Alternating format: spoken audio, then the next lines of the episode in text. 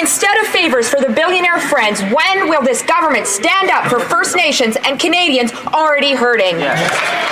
Honourable Minister of Environment gives me great pleasure to actually talk about climate change and the action our government is taking. We're phasing out coal, investing renewables, and have a just transition for What workers. are you talking about? That was not the question, Miss McKenna. And that was a legitimate question being asked by the NDP in question period today. And of course, McKenna wanted to turn the page because she can't explain how Loblaw got 12 million in taxpayer dollars. And if you aren't bothered by this, I mean, this is a company that made $3.25 billion in 2018. Not a bad haul.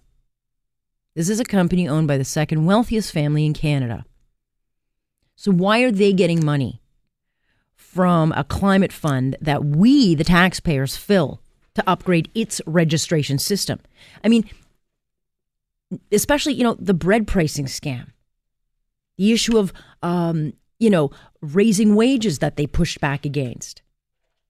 And how is it the rest of us get stuck with a tax? And I, if I'm a small business owner, I am steaming mad going, Are you kidding me?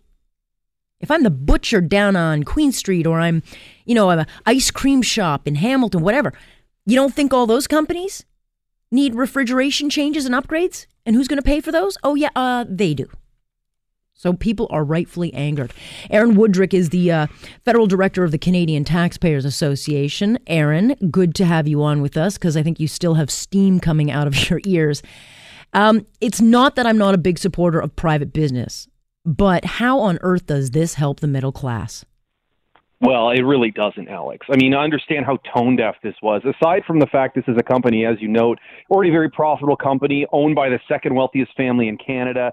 Uh, you know, not a great, uh, not, not a great reputation in the last few years with the bread price fixing and mm-hmm. some allegations of tax evasion. Ooh. I mean, they just rolled out a tax last week and told Canadians we're going to make we're going to make it more expensive for you to fill up your car because this is how we change behavior. This is how we get you to reduce, you know, consumption and and stop climate change. Meanwhile, this week they give Loblaws $12 million to buy new refrigerators for their stores. Why didn't they hit Loblaws with a new tax to get them to change their behavior? So the bottom line is you and me and everyone else, we got to pay more to fill up our car at the pump. Loblaws gets $12 million from taxpayers' money uh, to to upgrade their fridge. I mean, it's just it's tone deaf. and It's a crazy plan, and it shows these guys are talking out of both sides of their mouths. Or elsewhere, yeah. I mean, look, the bottom line is $12 million in the grand scheme of things is not a lot of money, but it would certainly be to a small business that does not have you know billions to uh, you know lay and sleep on at the the end of the day. Um, isn't the carbon tax the point of it to incentivize companies like Loblaw to change their bad habits to avoid the penalty? I mean, I thought that's what this was supposed to how it's supposed to work. Well, exactly. And if it didn't do that, they're admitting that it doesn't work. If it doesn't work, why do we have it? And they're also acknowledging, and they're right, guess what? Costs matter to business. When you raise costs on business, that's bad for them. It makes it harder for them to turn a profit. And so that's why they're subsidizing this stuff. And yet when it comes to consumers, we're just supposed to somehow make ends meet. And it, you know, it all comes back to their magic math, Alex. They're going to collect this tax, but don't worry, they're going to give it back. And somehow, all that pot of money, you're going to somehow end up with more in your pocket. And I think a lot of people rightly scratch their heads and say, if you want to make me have more money in my pocket, why don't you cut my taxes instead of imposing a new tax and waving a magic wand and saying I'm somehow going to have more after all said and done? Hey, if, if I get a $12 million check at the end of this year for, for paying the carbon tax, then I will do it. I mean, honestly, but I'm trying, and I, I'm math is not my strong suit, Aaron, but uh, I, what the average person in Canada is going to get $300 back, or certainly let's talk about Ontario, $300 back in your tax return. But we are going to be spending way more than $300. I mean, just the gas alone in your car is going to be way more expensive. But have they factored any of the costs of food costs, uh, entertainment costs, delivery costs? I mean, how is it that the government has somehow been able to manipulate and spin people into believing that they're actually getting all this money back? Well, first of all, I don't think most people are buying it. Uh, they're doing their best to, to convince some gullible people, but uh, look, they're guessing, they're estimating about the cost. And look, I'm not denying that they're giving the money back, but what's impossible is you can't take a pot of money from people and then somehow redistribute it in a way where everybody has more than they started out with right? It doesn't work that way. Someone is going to be paying more. Um, and in this case, if they're giving $12 million to Loblaw, uh, is that coming out of the extra carbon tax we're paying? Are we basically subsidizing Loblaw's new refrigerators? Uh, I mean, that seems to be what it is. And it's just, tone deaf and shows this government really doesn't know what they're doing on this file and, and think Canadians are suckers uh, that there's such a thing as a free lunch. Yeah, I mean, strategically, I get why they're doing this. They want to make a big splashy announcement showing what they can do. You know, Loblaw's doing this will take 50,000 cars off the road. But in their haste to turn the page on SNC, they clearly did not give a lot of sight, uh, you know, for, forethought um, into the optics of what it would be like to give a company like this that much money. I mean, it's it's it's a thumb in the eye, certainly for all the uh, part-time employees who could not get their wage increase because they got replaced by a self-serve checkout. Well, yeah, and look, you mentioned small businesses earlier, and I think that's the point. Whenever it comes to corporate welfare, they always have to pick winners and losers. Mm-hmm. It's always the government deciding who gets the handout and who doesn't. There's a very simple way to help businesses, and I'm in favor of it. Cut their taxes. Just cut business taxes. Every business can benefit.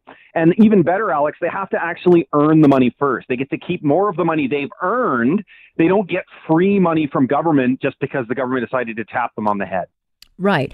But, you know, they don't even have a plan at this point, as I understand, for small businesses. This is being worked on. But to me, that would have been the first area that you would focus on is making sure that businesses in communities across these provinces um, have access to a fund. I mean, I'm not I'm not for corporate welfare in any way, shape, or form, but if you're going to make this work, then it's, I think, the smaller businesses that you have to help out change their ways. Let the Loblaw, let the big box office stores, they've got the money, they can do it. But the middleman, the middle layer of businesses, they just can't simply do this.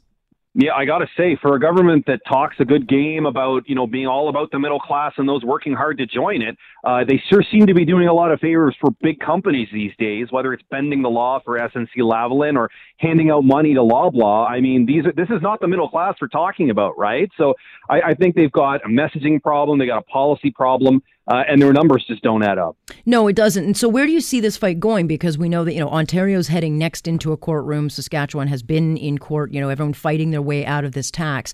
I think there's what six provinces, assuming uh, uh, Jason Kenney wins next Tuesday in Alberta. We could have six or seven provinces that are all fighting this uh, this tax, um, and this is going to be the issue taking them into the election.